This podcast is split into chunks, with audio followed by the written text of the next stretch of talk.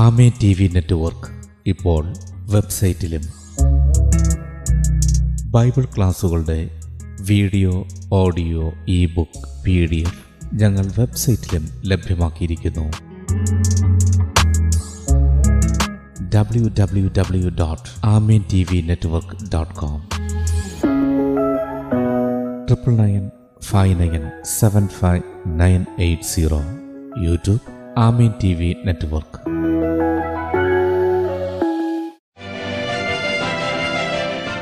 Kummallur Maranatha gospel mission ഒരുക്കുന്ന നാനൂറ്റി പതിനെട്ടാമത്തെ ബൈബിൾ സ്റ്റഡിയിലേക്ക് ഏവർക്കും സ്വാഗതം.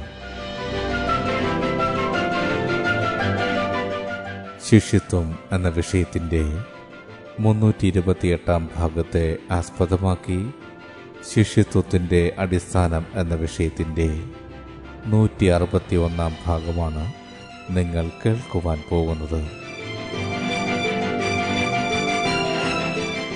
ക്ലാസുകൾ എടുക്കുന്നത് brother Sunil Kumar C G. അന്വേഷണങ്ങൾക്ക് nine double four seven two zero double six eight zero. ഈ ക്ലാസുകളുടെ video audio e book P D F എന്നിവ വെബ്സൈറ്റിലും യൂട്യൂബിലും ലഭ്യമാണ്. W W W dot Amen T V network dot com contact triple nine five nine seven five nine eight zero സൃഷ്ടാവായ ദൈവത്തിന്റെ അതിപരിശുദ്ധമായ നാമം വാഴ്ത്തപ്പെടുമാറാകട്ടെ. ശിഷ്യനും ദൈവരാജ്യവും എന്ന വിഷയത്തോടുള്ള ബന്ധത്തിൽ ശിഷ്യന്മാരെല്ലാം സഹോദരന്മാർ എന്ന വിഷയമാണ് ഇവിടെ വിചിന്തനം ചെയ്യുവാൻ കർത്താവിൽ ആഗ്രഹിക്കുന്നത്. മത്തായ സുവിശേഷം അഞ്ചാമത്തെ അധ്യയം ഇരുപതാമത്തെ വാക്യം. നിങ്ങളുടെ നീതി ശാസ്ത്രിമാരുടെയും പരീശന്മാരുടെയും നീതിയെ കവിയുന്നില്ലെങ്കിൽ നിങ്ങൾ സ്വർഗരാജ്യത്തിൽ കടക്കയില്ല എന്ന് ഞാൻ നിങ്ങളോട് പറയുന്നു.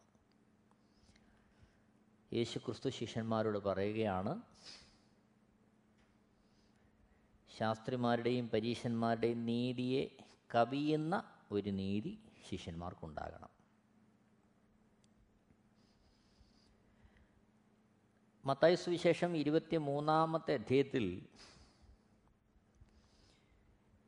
പരീശന്മാരുടെ സ്വഭാവത്തെക്കുറിച്ച് യേശുക്രിസ്തു വിവരിക്കുകയാണ്. മത്തായ സുവിശേഷം ഇരുപത്തി മൂന്നാമത്തെ അധ്യയം എട്ടാമത്തെ വാക്യത്തിൽ നിങ്ങളോ റബ്ബി എന്ന് പേരെടുക്കരുത് ഒരുത്തിനത്രേ നിങ്ങളുടെ ഗുരു നിങ്ങളോ എല്ലാവരും സഹോദരന്മാർ. അപ്പോൾ യേശുവിനെ രക്ഷകനും കർത്താവും പാപമോചകനുമായി സ്വീകരിച്ച് അവിടുത്തെ പാതയെ പിൻപറ്റുവാൻ തക്കവണ്ണം സമർപ്പിക്കപ്പെട്ട ശിഷ്യന്മാർ. ദൈവരാജ്യത്തോടുള്ള ബന്ധത്തിൽ കർത്താവ് അവർക്ക് വ്യത്യസ്തമായ ദൗത്യങ്ങളും അനുഭവങ്ങളും ഒക്കെ നൽകുമ്പോഴും അവർ പരസ്പരം സഹോദരന്മാർ എന്നുള്ള വീക്ഷണത്തിലും തുല്യതയിലും ആയിരിക്കണമെന്ന് കർത്താവ് ആഗ്രഹിക്കുകയാണ്. ലൂക്കോസ് എഴുതിയ സുവിശേഷം പതിനെട്ടാമത്തെ അധ്യയം ഒമ്പത് മുതൽ പതിനാല് വരെയുള്ള വാക്യങ്ങളിൽ പരീശന്റെ മനോഭാവത്തെ കർത്താവ് ഒരു ഉപമയിലൂടെ പ്രസ്താവിക്കുകയാണ്. ലൂക്കോസ് എഴുത സുവിശേഷം പതിനെട്ടാമത്തെ അധ്യയം ഒമ്പത് മുതൽ പതിനാല് വരെയുള്ള വാക്യങ്ങൾ.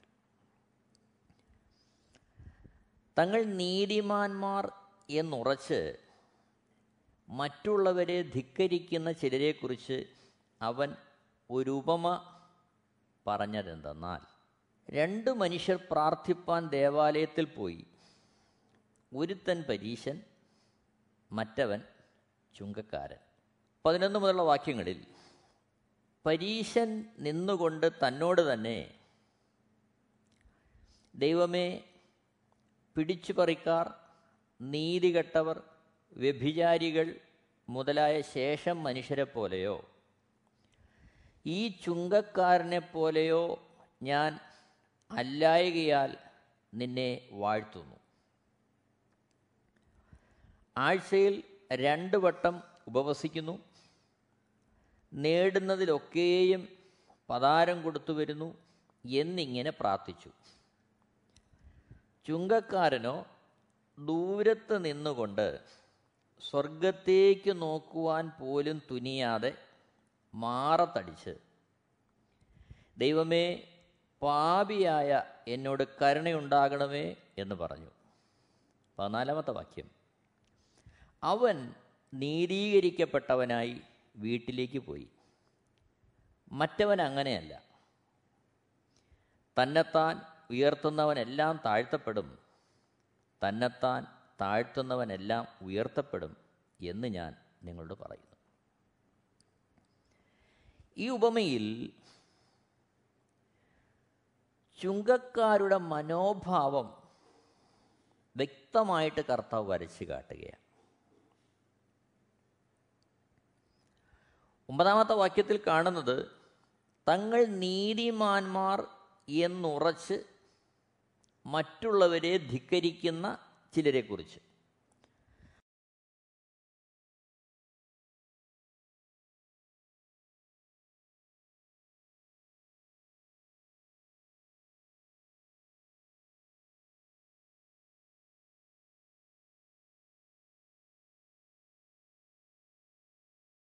നിന്നുകൊണ്ട് മറ്റുള്ളവരെ വിലയിരുത്തുന്നു. അതായത് തങ്ങൾക്ക് എന്തൊക്കെ ചെയ്യാൻ കഴിയുമോ തങ്ങൾ എന്തൊക്കെ ചെയ്യുമോ അതിൽ ശ്രേഷ്ഠത കണ്ടെത്തുകയും ചെയ്യാതിരിക്കുന്നതിനെ വിട്ടുകളയുകയും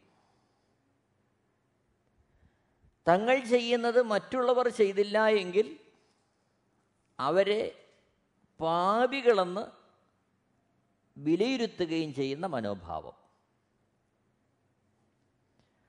പലപ്പോഴും നമ്മുടെ ജീവിതത്തിൽ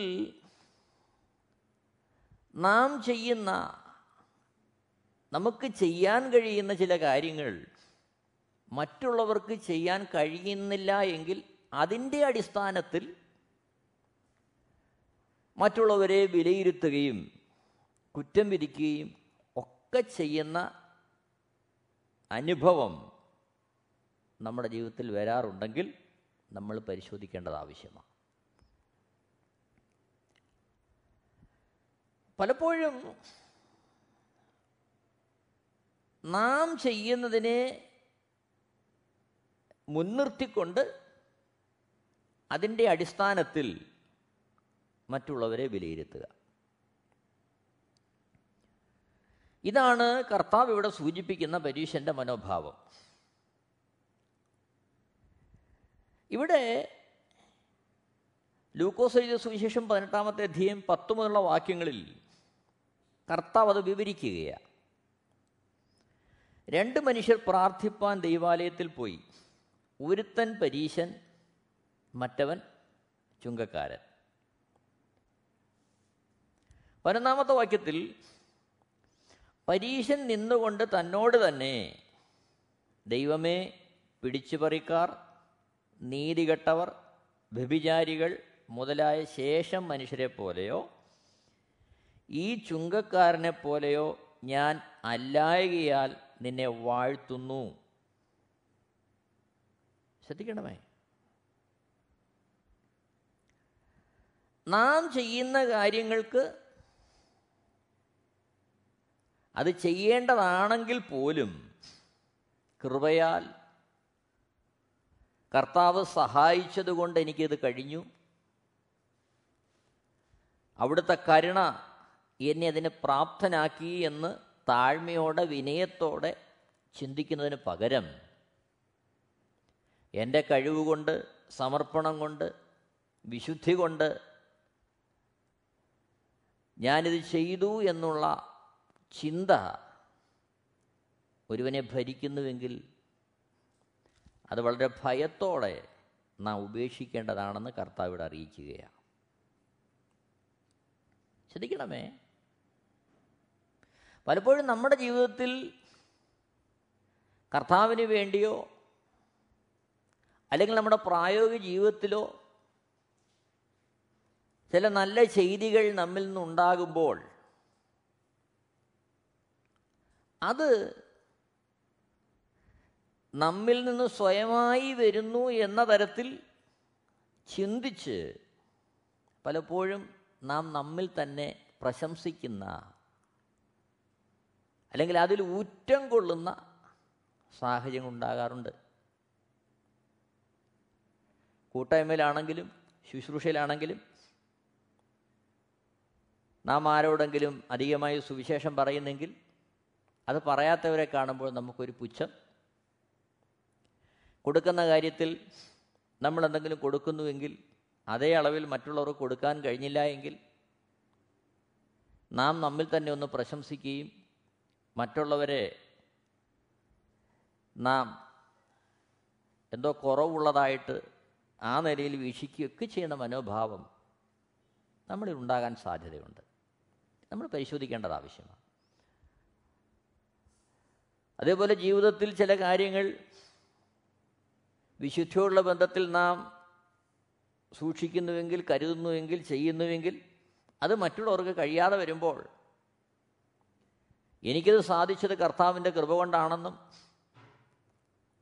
എന്റെ കൂട്ടു സഹോദരൻ അത് കഴിയുന്നില്ല എങ്കിൽ അവനെ കർത്താവിന്റെ സ്നേഹത്തിൽ കാണുവാനും കൈക്കൊള്ളുവാനും താങ്ങുവാനും ശ്രമിക്കുന്നതിന് ഉപരിയായി അവനെ നാം അതിന്റെ പേരിൽ കുറ്റം വിധിക്കുന്നതോ അല്ലെങ്കിൽ ആ ഒരു മനോഭാവമോ നമ്മളിൽ ഉണ്ടാകുകയാണെങ്കിൽ നമ്മുടെ ദൈവസന്നിധി പരിശോധിക്കേണ്ടത് വളരെ ആവശ്യമാണ്. നോക്കണം. ലൂക്കോസ് എഴുതിയ സുവിശേഷം പതിനെട്ടാമത്തെ അധ്യയം പന്ത്രണ്ടാമത്തെ വാക്യത്തിലേക്ക് വരുമ്പോൾ ആഴ്ചയിൽ രണ്ട് വട്ടം ഉപവസിക്കുന്നു. നേടുന്നതിലൊക്കെയും പതാരം കൊടുത്തു വരുന്നു എന്നിങ്ങനെ പ്രാർത്ഥിച്ചു.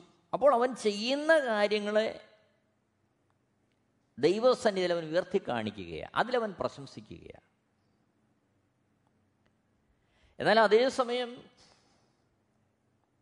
നിന്നെപ്പോലെ നിന്റെ സഹോദരനെ സ്നേഹിക്കണമെന്ന അടിസ്ഥാന പ്രമാണം അവൻ വിട്ടുകളയുക. യഥാർത്ഥത്തിൽ ദൈവം സ്നേഹമാണ്. ആ ദൈവിക സ്നേഹത്തിന്റെ തലത്തിലേക്ക് നമ്മെ ഓരോരുത്തരെയും ഉയർത്തുകയാണ് ദൈവം ആഗ്രഹിക്കുന്നത് എന്നിരിക്കെ ദൈവസ്നേഹത്തെ പ്രസിദ്ധമാക്കുന്നതിന് വേണ്ടി വിളിക്കപ്പെട്ട നാം പലപ്പോഴും ദൈവസ്നേഹത്തിൽ നിലനിൽക്കുന്നതിന് പകരം നാം ചെയ്യുന്ന കാര്യങ്ങളിലും മറ്റുള്ളവർ ചെയ്യാത്ത കാര്യങ്ങളിലുമൊക്കെ വിശകലനം നടത്തി വിലയിരുത്തി പരസ്പരം ദേഷിക്കുന്ന മറ്റൊരുവനെ ഇകഴ്ത്തിക്കാണുന്ന മനോഭാവത്തിലേക്ക് എത്തിപ്പെടുന്ന ദയനീയമായ കാഴ്ച നമ്മൾ കാണുകയാണ്. നമുക്ക് ചെയ്യാൻ കഴിയുന്ന കാര്യങ്ങൾ കൃപയാൽ ചെയ്യുമ്പോൾ തന്നെ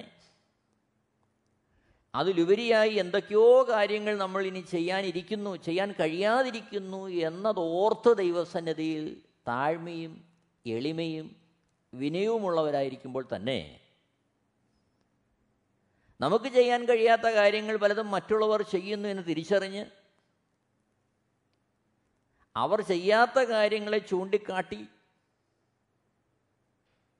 അവർ കുറവുള്ളവരെന്ന് ചിന്തിക്കുന്നതിന് പകരം അവർ ചെയ്യുന്ന കാര്യങ്ങൾ അംഗീകരിച്ച് തമ്മിൽ തമ്മിൽ സ്നേഹിക്കുവാനും ബഹുമാനിക്കുവാനും കരുതുവാനും അംഗീകരിക്കുവാനുമുള്ള മനോഭാവത്തിലേക്ക് നാം ദൈവത്തിന്റെ ആത്മാവിൽ വളരണമെന്നാണ് കർത്താവ് ആഗ്രഹിക്കുന്നത്. അതേസമയം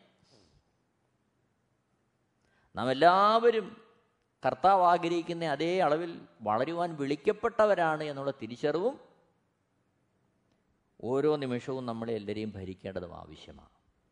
ഇത് നമ്മൾ വളരെ സൂക്ഷിക്കേണ്ടുന്നൊരു മനോഭാവമാണ്.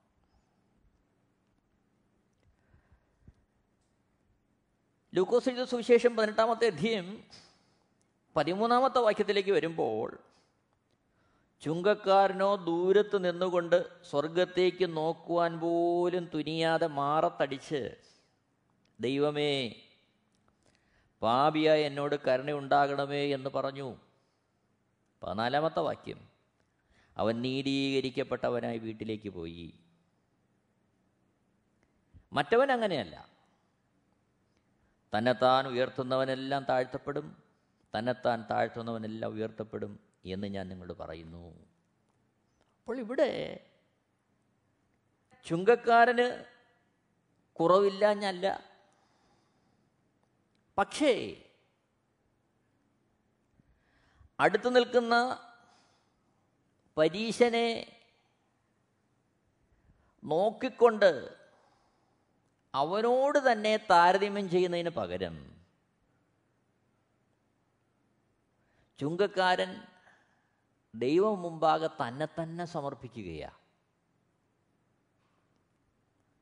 അവൻ ചെയ്യുന്ന എന്തെങ്കിലും കാര്യങ്ങളിൽ പ്രശംസിക്കുന്നതിന് പകരം തനിക്ക് ദൈവസന്നിധിയിൽ പ്രശംസിപ്പാൻ ഒന്നുമില്ല എന്നുള്ള യാഥാർത്ഥ്യ ബോധത്തോടെ അവൻ ദൈവം മുമ്പാകെ അവൻ മാറത്തടിച്ച് കരുണയ്ക്ക് വേണ്ടി യാചിക്കുക. എന്നെ കേൾക്കുന്ന പ്രിയരെ യേശുക്രിസ്തു എന്ന തലയോളം വളരുവാൻ വിളിക്കപ്പെട്ടിരിക്കുന്ന നാം ഓരോരുത്തരും ദൈനംദിന ജീവിതത്തിൽ യേശുക്രിസ്തുവിന്റെ മനോഭാവത്തിലേക്ക് വളരുവാൻ വിളിക്കപ്പെട്ടിരിക്കുന്നവരാ. ആ യാത്രയിൽ നാം കർത്താവിന്റെ കൃപയാൽ ചെയ്യുന്നതൊന്നും ദൈവസന്നിധിയിൽ അധികമല്ല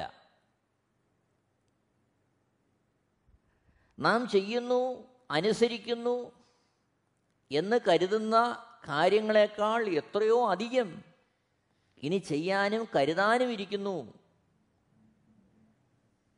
എന്നുള്ള തിരിച്ചറിവാണ് നമുക്കെപ്പോഴും ഉണ്ടാകേണ്ടത്.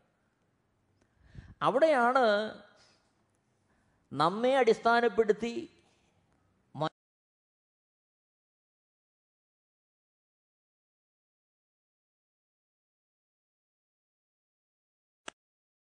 വചനത്തെയും മുൻനിർത്തി നമ്മെ പരിശോധിച്ച് ചെയ്തതിനേക്കാളും ഇനി എത്രയോ അധികം ചെയ്യാനിരിക്കുന്നു എന്നുള്ളത് തിരിച്ചറിഞ്ഞ് താഴ്മയുള്ളവരായും തമ്മിൽ തമ്മിൽ സ്നേഹവും കരുതലും ബഹുമാനവും ആർദ്രതയും ഉള്ളവരായി മുന്നോട്ട് പോകുവാൻ നമുക്ക് സാധിക്കുകയുള്ളൂ.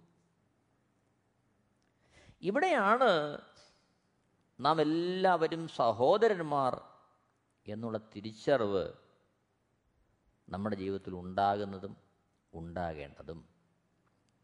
നമ്മൾ തമ്മിൽ സഹോദരന്മാരാ. ചിലപ്പോൾ ശുശ്രൂഷയിൽ വ്യത്യാസം കാണും. കർത്താവ് ഏൽപ്പിച്ചിരിക്കുന്ന ദൗത്യങ്ങളിൽ വ്യത്യാസം കാണും.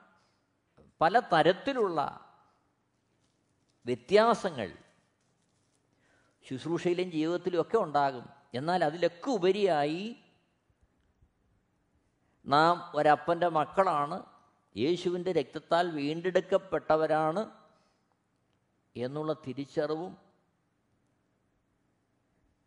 അതിനോടുള്ള പ്രതിബദ്ധതയുമാണ് നമ്മെ ക്രിസ്ത്യ ജീവിതത്തിൽ മുന്നോട്ട് പോകാൻ സഹായിക്കുന്നത്. അവിടെയാണ് പരസ്പരം സഹോദരന്മാർ എന്ന് കാണുവാൻ നാം പര്യാപ്തരായിത്തീരുന്നത്. ചിലപ്പോൾ ദൈവരാജ്യത്തിന്റെ വിശാലതയ്ക്ക് വേണ്ടി പൊതുജനങ്ങളുടെ മധ്യയെ ഉപയോഗിക്കുന്നവർ അത്തരത്തിൽ ഉപയോഗിക്കാത്തവരെ ചെറിയവരെ കാണുന്ന രീതിയുണ്ട്.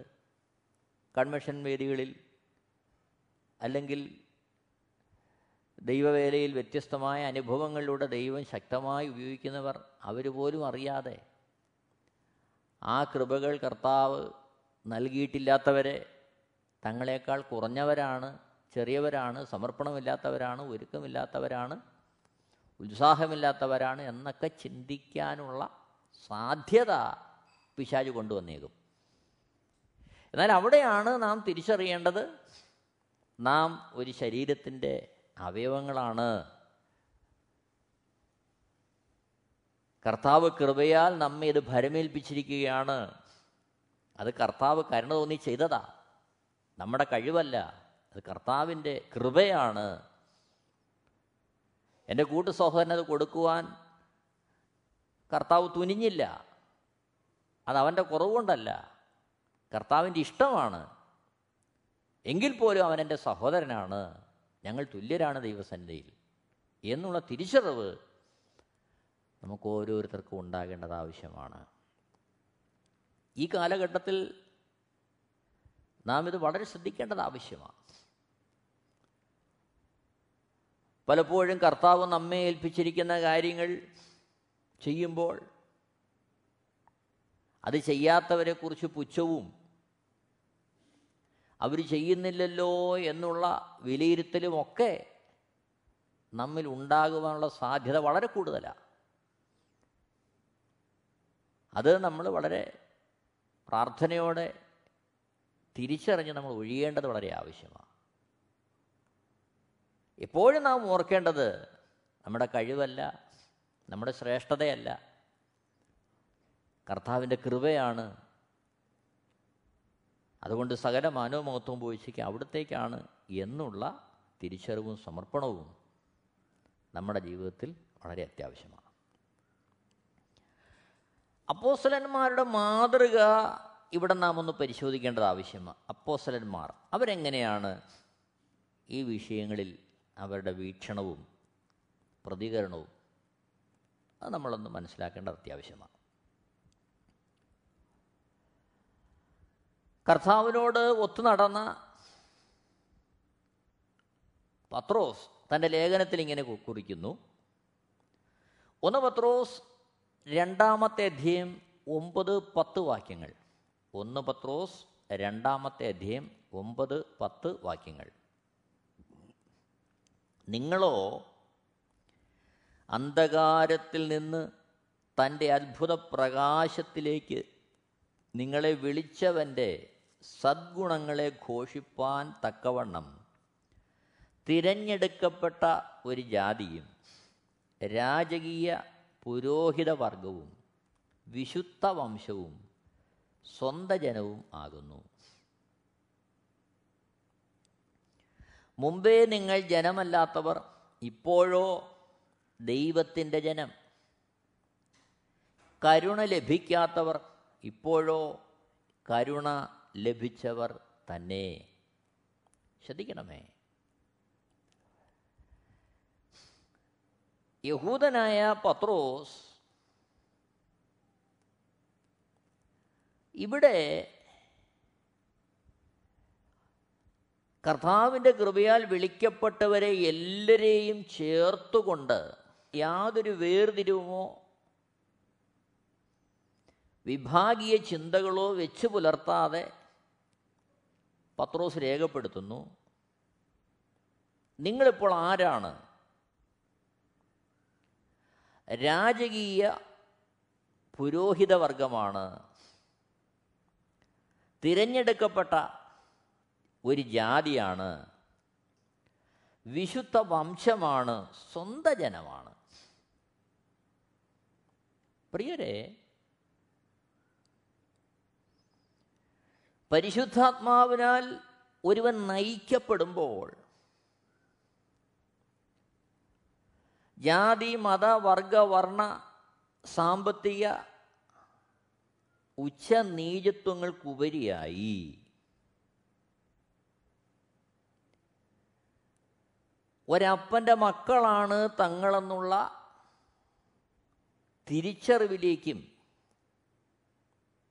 ആ കാഴ്ചപ്പാടിൽ മുന്നോട്ട് പോകുന്നതിലേക്കും നമ്മളെ കൊണ്ടുവരികയാണ്. അത് പരിശുദ്ധാത്മാവിനാൽ സാധിക്കുന്ന കാര്യമാണ്. യേശുവിന്റെ രക്തത്താൽ വീണ്ടെടുക്കപ്പെട്ടു ദൈവമക്കളായി തീർന്നു എന്ന് പറയുമ്പോഴും പലപ്പോഴും നമ്മുടെ പ്രായോഗിക ജീവിതത്തിൽ ജാതിയുടെ വ്യത്യാസം ഇന്ന് വെച്ച് പുലർത്തുന്നുണ്ട്. നിറത്തിന്റെ വ്യത്യാസം വെച്ച് പുലർത്തുന്നുണ്ട്. സമ്പത്തിന്റെ വ്യത്യാസമുണ്ട്. സൗന്ദര്യത്തിന്റെ വ്യത്യാസമുണ്ട്. ജോലിയിലെ ഉച്ചനീചത്വങ്ങളുടെ വ്യത്യാസമുണ്ട്. ഇതെല്ലാം നാം വെച്ച് പുലർത്തുന്നെങ്കിൽ ഓർക്കുക അത് നമ്മിൽ ഉണ്ടായിരിക്കുന്ന പരീശ സ്വഭാവത്തിന്റെ പ്രദർശനമാണ്. അവിടെ നമ്മൾക്കൊരു മാനസാന്തരം ആവശ്യമാണ്. ആത്മീയ ലോകത്തെ നാം പരിശോധിക്കുമ്പോൾ ഇത്തരത്തിലുള്ള വേർതിരിവും വിഭിന്നതകളും ഒക്കെ അതൊരു സാധാരണ കാര്യമായി ലഘൂകരിച്ച് കാണുന്നൊരു മനോഭാവം ഇന്ന് അനേകരിലുമുണ്ട്. പലപ്പോഴും ഇത്തരത്തിലുള്ള വേർവിരുതുകളും വിഭിന്നതകളും വെച്ച് പുലർത്തുന്നത് ദൈവസന്നിധിയിൽ പാപമാണെന്ന് പോലും ചിന്തിക്കാതെ പോകുന്ന അനേകരുണ്ട്. എന്നാൽ ഓർക്കുക ദൈവം ഇതിനെ ലഘുവായല്ല കാണുന്നത്. കർത്താവ് ദൈവം ഇതിനെ വളരെ ഗൗരവമായിട്ട് കാണുന്നത് എന്നുള്ളത് നമ്മൾ തിരിച്ചറിയേണ്ടത് ആവശ്യമാണ്.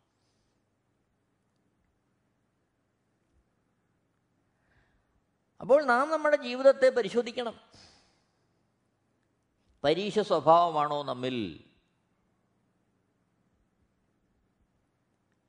എന്നാൽ കർത്താവ് പറയുന്നു മത്തായ സുവിശേഷം അഞ്ചിന്റെ ഇരുപതിൽ നിങ്ങളുടെ നീതി ശാസ്ത്രിമാരുടെയും പരീശന്മാരുടെയും നീതിയെ കവിയുന്നില്ലെങ്കിൽ നിങ്ങൾ സ്വർഗരാജ്യത്തിൽ കടക്കയില്ല എന്ന് ഞാൻ നിങ്ങളോട് പറയുന്നു. ദൈവം വളരെ ഖണ്ഡിതമായിട്ടാണ് പറയുന്നത്. കർത്താവ് വളരെ ഗൗരവമായിട്ട് അതിനെ കാണുന്നത്. പലപ്പോഴും നാം ഇത്തരത്തിലുള്ള വിഭിന്നതകൾക്കും വേർതിരിവുകൾക്കും പ്രാധാന്യം കൊടുക്കാതെ ഒരുപക്ഷെ അതൊരു ബലഹീനതയാണെന്നോ അല്ലെങ്കിൽ ഈ സമൂഹത്തിൽ ഇതൊക്കെ ഉണ്ട് എന്നുള്ളതിൽ സ്വയം ആശ്വസിച്ച് സംതൃപ്തരായി പോകുന്നതിനപ്പുറം വളരെ ഭയത്തോടെ ഗൗരവത്തോടെ ഈ വിഷയത്തെ കാണേണ്ടതും യഥാസ്ഥാനപ്പെടേണ്ടതും വളരെ ആവശ്യമാണെന്ന് പരിശുദ്ധാത്മാവ് തിരുവഴുത്തിലൂടെ വ്യക്തമാക്കുക. എന്നെ കേൾക്കുന്ന പ്രിയരെ നമുക്ക് നമ്മെ തന്നെ ഒന്ന് പരിശോധിക്കാം. നമ്മുടെ മനോഭാവം എങ്ങനെയാണ് കർത്താവിന് വേണ്ടി എന്തെങ്കിലും നാം ചെയ്യുന്നുവെങ്കിൽ അതിന് കഴിയാത്തവരോട് നമുക്കൊരു പുച്ഛമുണ്ടോ?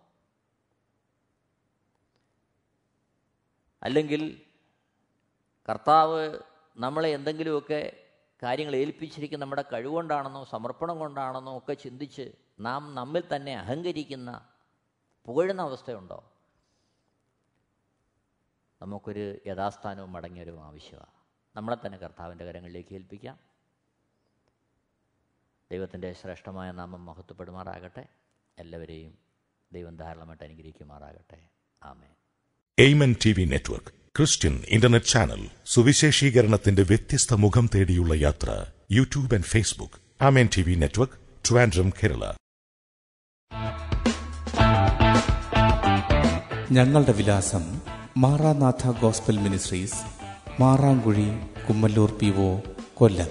ആറ് ഒൻപത് ഒന്ന് അഞ്ച് ഏഴ് മൂന്ന്. അന്വേഷണങ്ങൾക്ക് nine double four seven two zero double six eight zero.